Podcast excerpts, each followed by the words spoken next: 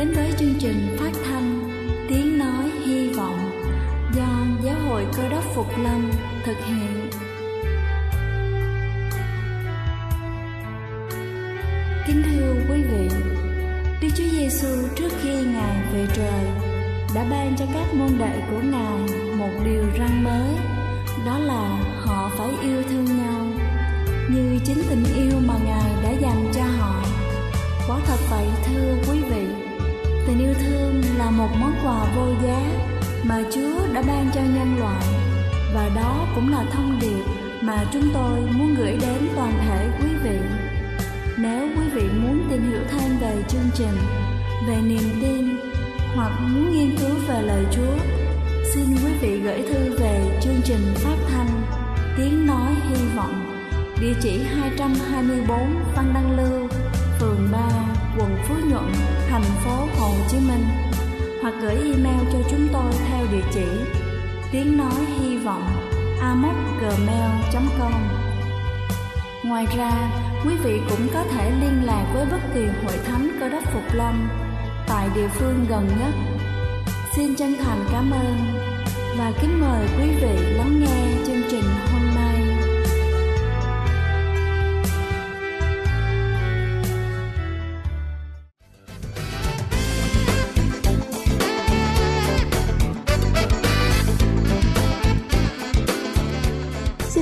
chào quý vị khán giả thương mến, cầu xin Chúa luôn ban cho quý vị sức khỏe thật dồi dào.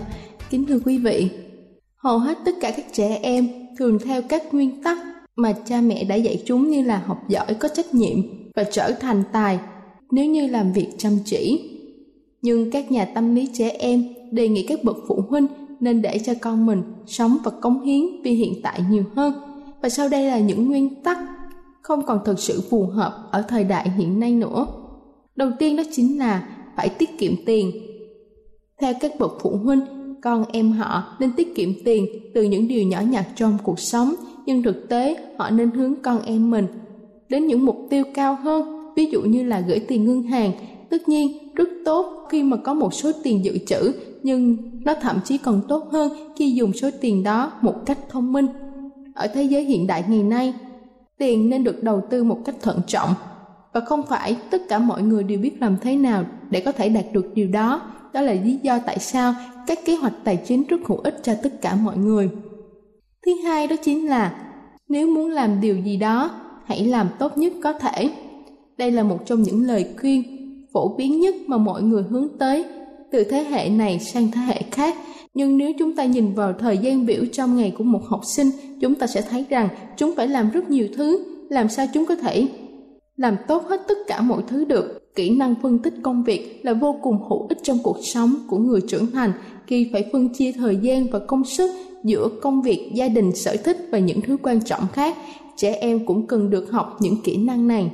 Thứ ba đó chính là phải làm việc chăm chỉ để có được thành công. Chúng ta dạy cho con mình những điều như thế. Nhưng chúng có thể nhìn thấy những ví dụ khác từ những người thành công khác trên thế giới họ đều là những người thành công mà không phải chịu đựng công việc mà họ ghét. Họ chỉ làm những gì mà họ muốn, tôn thờ ý tưởng của chính mình và có kết quả tuyệt vời. Ngoài ra, còn có rất nhiều trường hợp may mắn mà có được thành công. Thành công và làm việc chăm chỉ không đồng nghĩa, nó thực sự là trái ngược. Chúng ta càng làm việc ở một nơi mà chúng ta không thích thì cơ hội mà chúng ta thành công càng thấp. Thứ tư đó chính là phải tích lũy kiến thức nhiều hơn. Quan trung là ai? Đó là câu hỏi mà nhiều học sinh hiện nay không trả lời được. Nhưng trên thực tế, kiến thức này sẽ không ảnh hưởng đến tương lai của một đứa trẻ. Chúng có thể dễ dàng tìm kiếm thông tin này trên internet. Tuy nhiên, khả năng tìm kiếm thông tin nhanh chóng, kiểm tra tính chính xác và quản lý thời gian là vô cùng có giá trị. Đó là những gì mà cha mẹ nên dạy con cái của họ. Kiến thức cơ bản là rất tốt, nhưng nó khó có thể áp dụng trong cuộc sống thực tế thứ năm đó chính là phải có một công việc nhiều người mơ ước. Ước mơ của nhiều đứa trẻ bị hủy hoại vì quy tắc này. Theo ông cha, kế toán là một nghề, đáng hơn là nhà văn, nhà thơ. Nhưng trong 10 tới 15 năm nay, sự cần thiết và tầm quan trọng của một công việc có thể thay đổi. Thế giới ngày nay ngày càng thay đổi, chỉ những người chấp nhận những thay đổi mới này mới có thể thành công được. Thứ sáu đó chính là sự thăng tiến trong công việc là một chỉ số thành công. Có rất nhiều người không biết rằng không chỉ có thăng tiến theo chiều dọc, nhân viên trở thành quản lý, giám đốc và cao hơn nữa, mà còn phát triển theo chiều ngang. Có rất nhiều ví dụ về sự thăng tiến nghề nghiệp theo chiều ngang, ví dụ như là những người sử dụng tài khoản internet thành công, những người nổi tiếng nhờ những kỹ năng bản thân như là may, vẽ hoặc là điêu khắc. Ngày nay, bất kỳ sở thích nào cũng có thể trở thành công việc và sự phát triển cá nhân đang trở thành một trong những điều quan trọng nhất đối với nghề nghiệp. Nếu một đứa bé không thích học môn toán nhưng lại vẽ rất đẹp, có lẽ chúng ta nên khuyến khích chúng học vẽ thay vì thuê một giáo viên dạy kèm toán khác. Thứ bảy đó chính là bao bọc trẻ quá mức. Chúng ta cũng nên nhớ rằng chúng ta không thể bảo vệ con quá nhiều. Nếu như chúng ta muốn con của mình trở thành một người độc lập, tự quyết, thì hãy để cho con đưa ra những quyết định và chăm sóc bản thân nếu chúng ta luôn cố gắng bảo vệ con của mình, chúng sẽ không thể tự đối mặt với thực tế và vượt qua những khó khăn bởi vì chúng không học cách để làm điều đó. Trong một trường hợp sự quan tâm và lo lắng như vậy có tác động ngược lại, khi trẻ lớn lên, chúng phải xa sự chăm sóc của cha mẹ vì chúng muốn có được tự do, nhưng chúng không biết phải làm thế nào để sống trong thế giới thực tế này mà không có sự giúp đỡ. Vì vậy, nó trở thành một vấn đề trong mọi trường hợp kính thưa quý vị, hãy thay đổi những nguyên tắc đã lỗi thời. Các chuyên gia cho rằng chúng ta cần phải có những kỹ năng nhất định để thành công trong cuộc sống hiện đại. Một mức độ tương tác cao, thay vì trí tuệ chỉ ngồi và lắng nghe. Khả năng hợp tác làm việc nhóm và cộng tác với những người khác trong một lĩnh vực khác nhau có sự sáng tạo và khả năng suy nghĩ xa hơn, suy nghĩ vượt thời gian. Phát triển các kỹ năng tư duy phê bình giúp cho chúng ta tồn tại trong một thế giới thực. Là chương trình phát thanh tiếng nói hy vọng do giáo hội cơ đốc phục lâm thực hiện. Nếu quý vị muốn tìm hiểu về chương trình hay muốn nghiên cứu thêm về lời Chúa, xin quý vị gửi thư về chương trình phát thanh Tiếng Nói Hy Vọng, địa chỉ 224 Phan Đăng Lưu, phường 3, quận Phú Nhuận, thành phố Hồ Chí Minh hoặc gửi email cho chúng tôi theo địa chỉ tiếng nói hy vọng amocgmail.com Ngoài ra, quý vị cũng có thể liên lạc với bất kỳ hội thánh cơ đốc phục lâm tại địa phương gần nhất. Xin chân thành cảm ơn và kính mời quý vị tiếp tục lắng nghe chương trình hôm nay.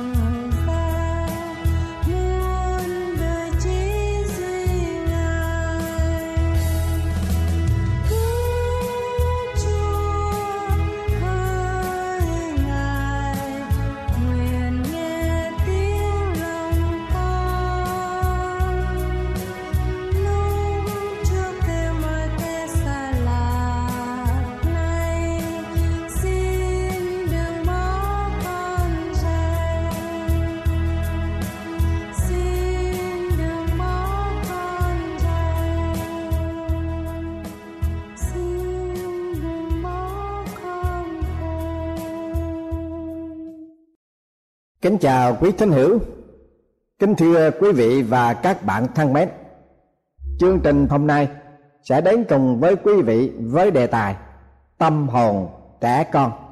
Chúng ta sẽ cậy nhờ ơn của Chúa soi dẫn, tìm hiểu về đề tài này. Thưa quý vị, trong lúc Đức Chúa Giêsu liên tưởng đến thời điểm mà Ngài sẽ chịu khổ hình và hy sinh mạng sống của Ngài trên cây thập tự giá để chuộc lấy tội lỗi cho loài người đúng như chương trình cứu rỗi mà Đức Chúa Trời đã ban cho nhân loại mà Đức Chúa Giêsu phải làm trọn. Đây là một sự đụng độ đối đầu giữa thế lực ma quỷ đời này và Đức Chúa Trời ngay trên trần thế của chúng ta. Và Đức Chúa Giêsu đã đơn độc đối đầu với ma quỷ và các công cụ của nó là do thái giáo các thầy thông giáo, các trưởng lão và các thầy tế lễ. Như trước đó, ngài đã bày tỏ cho các môn đồ ngài rằng, từ đó đức chúa giêsu mới tỏ cho môn đồ biết rằng, mình phải đi đến thành jerusalem phải chịu tại đó nhiều sự khốn khổ bởi những người trưởng lão, thầy tế lễ cả, cùng thầy thông giáo và phải bị giết đến ngày thứ ba phải sống lại. Phúc âm sách Ma-chơ đoạn 16 câu 21 Sau đó ít ngày Chúa đang suy nghĩ về việc ấy. Thì cũng là lúc mà các môn đồ Lại có ý tưởng rất là phàm tục Về quyền lợi, địa vị Và sự cao trọng Trong nước Đức Chúa Trời. Bởi vì các môn đồ nghĩ rằng Chúa sắp thành lập nước của Ngài Thế nào Thầy của họ cũng sẽ giành vinh dự và chia sẻ quyền lợi với ngài. Qua câu hỏi của các môn đồ, chúng ta nhận thấy cảm nghĩ họ là như vậy đó. Phúc âm, sách Matthew đoạn 18 câu 1 môn đồ lại gần Chúa Giêsu mà hỏi rằng, ai là lớn hơn hết trong nước thiên đàng? Đây không có nghĩa là tính chất hay đạt tính lớn nhất trong thiên đàng, nhưng đó là địa vị và tư thế trong thiên đàng. Tức là các môn đồ suy nghĩ đến quyền bính, thế lực, địa vị và danh vọng cũng như sự giàu có trong thiên đàng. Thật sự ra, các môn đồ đã không hiểu biết thiên đàng như thế nào. Thiên đàng là gì? Họ vẫn còn nhìn thấy phàm tục, đất nước tạm bợ và không phải là cõi tâm linh, vĩnh cửu. Mặc dầu các môn đồ của chúa vẫn chưa thoát lót người cũ người xác thịt phàm trần và sự nóng nổi. Nhưng chúa không quở trách, không tỏ ra phật lòng. Ngài rất nhân từ mà phán cùng các môn đồ, không thể nào vào thiên đàng được, trừ khi họ trở thành như đứa trẻ. Trở thành như đứa trẻ không có nghĩa là như tư tưởng của Nicodem hỏi Chúa khi ngài phán cùng ông rằng, quả thật, ta nói cùng các ngươi nếu một người chẳng sanh lại, thì không thể thấy được nước thiên đàng. Nicodem thưa ngạch rằng, người đã già thì sanh lại làm sao được? Có thể nào trở vào lòng mẹ và sanh lần thứ hai hay sao? Đức chúa giêsu phán, quả thật, ta nói cùng ngươi, nếu một người chẳng nhờ nước và thánh linh mà sanh lại, thì không được vào nước thiên đàng đâu. Phúc âm sách Giang, đoạn 3 câu 4 câu 5 sanh lại hay trở nên như con trẻ là một điều kiện cốt lõi để có thể vào thiên đàng. Trở thành như con trẻ không có nghĩa là trẻ con, yếu đuối, nhõm nhẽo, sợ sệt như trẻ con. Nhưng có đặc tánh đơn sơ, một tâm hồn vô tư lự và một niềm tin đơn giản như trẻ con. Thế nào là một tâm hồn trẻ con con trẻ có một tâm hồn đơn giản, trong trắng, thanh tao, đẹp đẽ và hồn nhiên. Trong văn nho của chúng ta có câu, nhân chi sơ, tánh bổn thiện. Một người có tâm lòng bè phái, phe đảng, kiêu can cố chấp, luôn luôn coi cái tôi của mình là trung tâm điểm của vũ trụ. Bất chấp trời đất và lẽ thật, thì không bao giờ có thể được sự cứu rỗi trong nước của Chúa.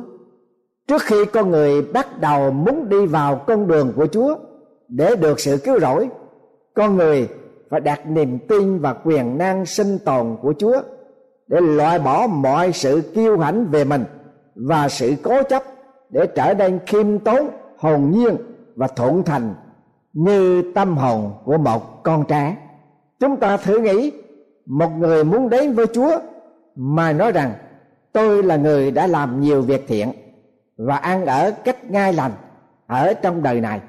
Tôi sẵn sàng đón nhận vị thế lớn nhất, cao nhất trong nước ngài. Người đó chắc chắn sẽ không có chút hy vọng nào cả. Nhưng có một người khác đến với chúa với một tư thế lo sợ và run rẩy, thỏ thẻ cùng chúa rằng, xin chúa thương xót con, vì con là một tội nhân. Không có điều gì tốt đẹp trong con cả. Con không xứng đáng để nhận lãnh sự thương xót của chúa. Nhưng chúa ơi, xin ngài giúp đỡ con. Những người như vậy sẽ được bước vào ngưỡng cửa thiên quốc một cách rất dễ dàng. Câu chuyện chúa giêsu đã kể sau đây minh chứng điều đó. Ngài lại phán thí dụ này về kẻ cậy mình là người công bình và khinh dễ kẻ khác, có hai người lên đền thờ cầu nguyện, một người pha ri si và một người thâu thuế. Người pha ri si đứng cầu nguyện thầm như vậy, lại đức chúa trời, tôi tạ ơn ngài, vì tôi không phải như người khác, tham lam, bất nghĩa, gian dâm, cũng không phải như người thâu thuế này. Tôi kiên an một tuần lễ hai lần và nạp một phần mười về mọi món lợi của tôi. Người thâu thế đứng xa xa, không dám ngước mắt lên trời đấm ngực mà rằng lại đức chúa trời, xin thương xót lấy con, vì con là kẻ có tội. Ta nói cùng các ngươi, người này trở về nhà mình, được xưng công bình, chứ không phải người kia vì ai tự nhắc mình lên, sẽ phải hạ xuống. Ai tự hạ mình xuống, sẽ được nhắc lên. Phúc âm sách Luca đoạn 18 câu 9 đến câu thứ 14 Tâm hồn con trẻ hoàn toàn sống tùy thuộc vào cha mẹ. Tục ngữ có câu, trẻ cậy cha, già cậy con.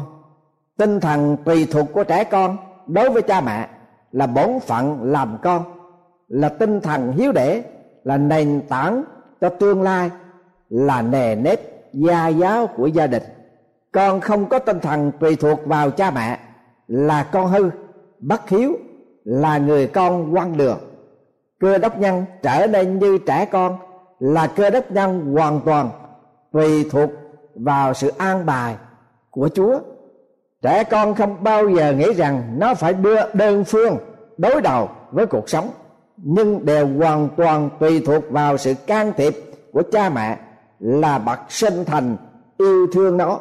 Người tiên chúa tùy thuộc vào chúa là người tín đồ không cậy sức riêng của mình. Nhưng bao giờ và lúc nào, thưa với chúa rằng, chúa giúp đỡ con, người đời làm gì con được. Vua david cũng khẳng định, ngài khiến tôi an nghỉ nơi đồng cỏ xanh tươi, dẫn tôi đến mé nước bình tĩnh. Trẻ con có niềm tin đơn thuần. Bản năng tin tưởng đơn thuần của con trẻ là đặc tính đặc thù của dân sự đức chúa trời. Tục ngữ việt nam chúng ta có câu, ra đường hỏi bà già, về nhà hỏi trẻ con. Thưa quý vị và các bạn, làm thế nào để có một tâm hồn như trẻ con? Xin chúng ta hãy nghe thánh đồ phaolô khẳng định rằng, vậy nếu ai ở trong đấng Christ thì nấy là người dựng nên mới. Những sự cũ đã qua đi, này, mọi sự đều trở nên mới. Mọi điều đó đến bởi đức chúa trời. Ngài đã làm cho chúng ta nhờ đức chúa Jesus christ. Thánh kinh tăng ước, sách cô tô thứ hai, đoạn 5 câu 17 câu thứ 18 vâng ở đây thánh đồ phaolô hé mở cho chúng ta một phương cách. Phương cách này là một phương cách duy nhất. Chúng ta phải nhờ đến đấng cứu thế là Đức Chúa Giêsu như Phaolô đã nói, trong Đức Chúa Giêsu Christ thì được đổi nên mới, có nghĩa là đổi lại như trẻ thơ với với tâm hồn trong trắng, đơn sơ và một niềm tin đích thực. Nhà truyền giáo Billy Graham có kể câu chuyện về sự nghiệp của một thiếu nữ gặp một chàng trai làm nghề quảng cáo tại một quán rượu ở New York City. Không bao lâu sau đó họ yêu nhau thấm thiết và say đắm. Rồi vì công việc làm cho nên anh chàng phải thuyên chuyển đến Los Angeles của tiểu bang California. Sáu tháng sau, hai người cưới nhau và khi cô ta dọn đến Los Angeles để sống cùng chồng. Thì cô ta mới khám phá ra rằng chồng của nàng đã yêu đương với một người tài tử màn ảnh. Bấy giờ, nàng là một người xa lạ trong một thành phố không một người quen biết, cô đơn, với một tâm hồn tan vỡ, không một ai an ủi nương tựa, không có chúa là đắng mà cô có thể được nâng đỡ an ủi tinh thần trong lúc này. Cô lang thang trong đường phố. Vào một đêm, cô ta đi lang thang đến một nơi trong phố. Cô nhìn thấy một cái trại lớn đàn sáng rỡ, nơi mà nhà truyền giáo Billy Graham đang rao giảng lời của Chúa tại đó. Cô bước gần tới và lần hồi vào ghế ngồi để nghe giảng. Cô ngồi nghe suốt chương trình hôm đó và cô tiếp tục đến dự mỗi đêm và cuối cùng, cô tiếp nhận Chúa Giêsu làm đấng cứu rỗi cho đời sống của cô. Sau đó, cô trở về thành phố New York. Quý vị có nghĩ rằng cô sẽ trở vào làm việc ở tại quán rượu họp đêm như trước hay không? Không, cô trở về New York. Dâng tài năng của cô cho Chúa và hội thánh của Ngài tại địa phương đó. Cô đã tìm được sự bình an và sự phước hạnh mà trước đây cô chưa bao giờ biết đến. Thưa quý vị và các bạn một người quy phục chúa là con người thay đổi và biến cải tâm hồn mình hoàn toàn. Để tùy thuộc vào sự quan phòng của chúa. Vậy nếu ai ở trong đất cứu thế, thì đấy là người dựng nên mới. Những sự cũ đã qua đi, này, mọi sự đều trở nên mới. Một vị giáo sĩ kia kể câu chuyện về một người mù sống trong thành phố nhỏ, với cây gậy trong tay. Ông ta nghĩ rằng ông ta có thể đi lại trên đường phố cách dễ dàng. Anh ta có thể đi xuống, đi lên, đi đến bưu điện đi vào cửa tiệm và đi trở về nhà một cách dễ dàng. Nhưng vào một ngày kia, trong giờ trưa, vị giáo sĩ nhìn thấy người mù đi cách xa nhà, mà anh ta nghĩ rằng anh ta đã đi gần đến nhà rồi. Cho nên vị giáo sĩ kêu anh ta đứng lại và nói cho anh ta biết rằng anh ta đã đi lộn đường rồi. Và anh ta hỏi ông xin vui lòng chỉ dùm đường đi về nhà thưa quý vị và các bạn cũng một thể ấy tội nhân giảng khắc chi người mù kia đương đi trên con đường sai lạc và trong sự biến đổi bởi đức thánh linh đã mở mắt hướng dẫn đôi chân đi trên con đường ngay thật hướng đến thiên quốc trong sự dẫn dắt của Chúa.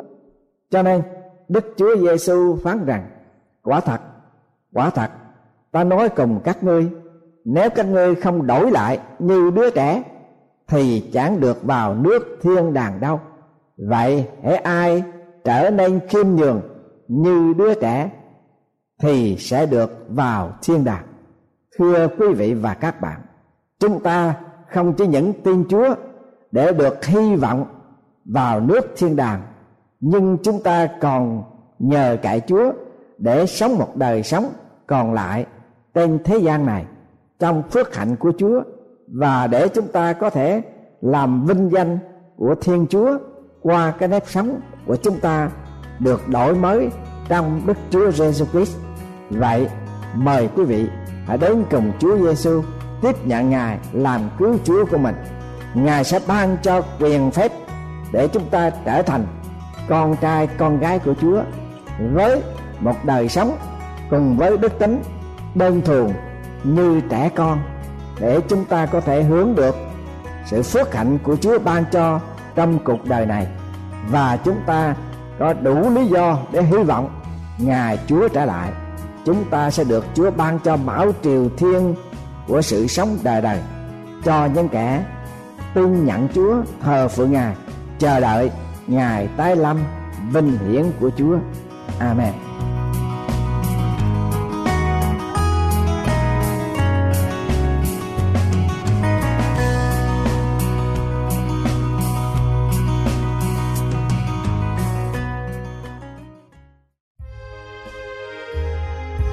Đây là chương trình phát thanh Tiếng Nói Hy Vọng do Giáo hội Cơ đốc Phục Lâm thực hiện. Nếu quý vị muốn tìm hiểu về chương trình hay muốn nghiên cứu thêm về lời Chúa, xin mời quý vị gửi thư về chương trình phát thanh Tiếng Nói Hy Vọng, địa chỉ 224 Văn Đăng Lưu, phường 3, quận Phú Nhuận, thành phố Hồ Chí Minh hoặc gửi email cho chúng tôi theo địa chỉ tiếng nói hy vọng amos@gmail.com Ngoài ra, quý vị cũng có thể liên lạc với bất kỳ hội thánh cơ đốc Phục Lâm tại địa phương gần nhất. Xin chân thành cảm ơn và hẹn gặp lại quý vị trong chương trình lần sau.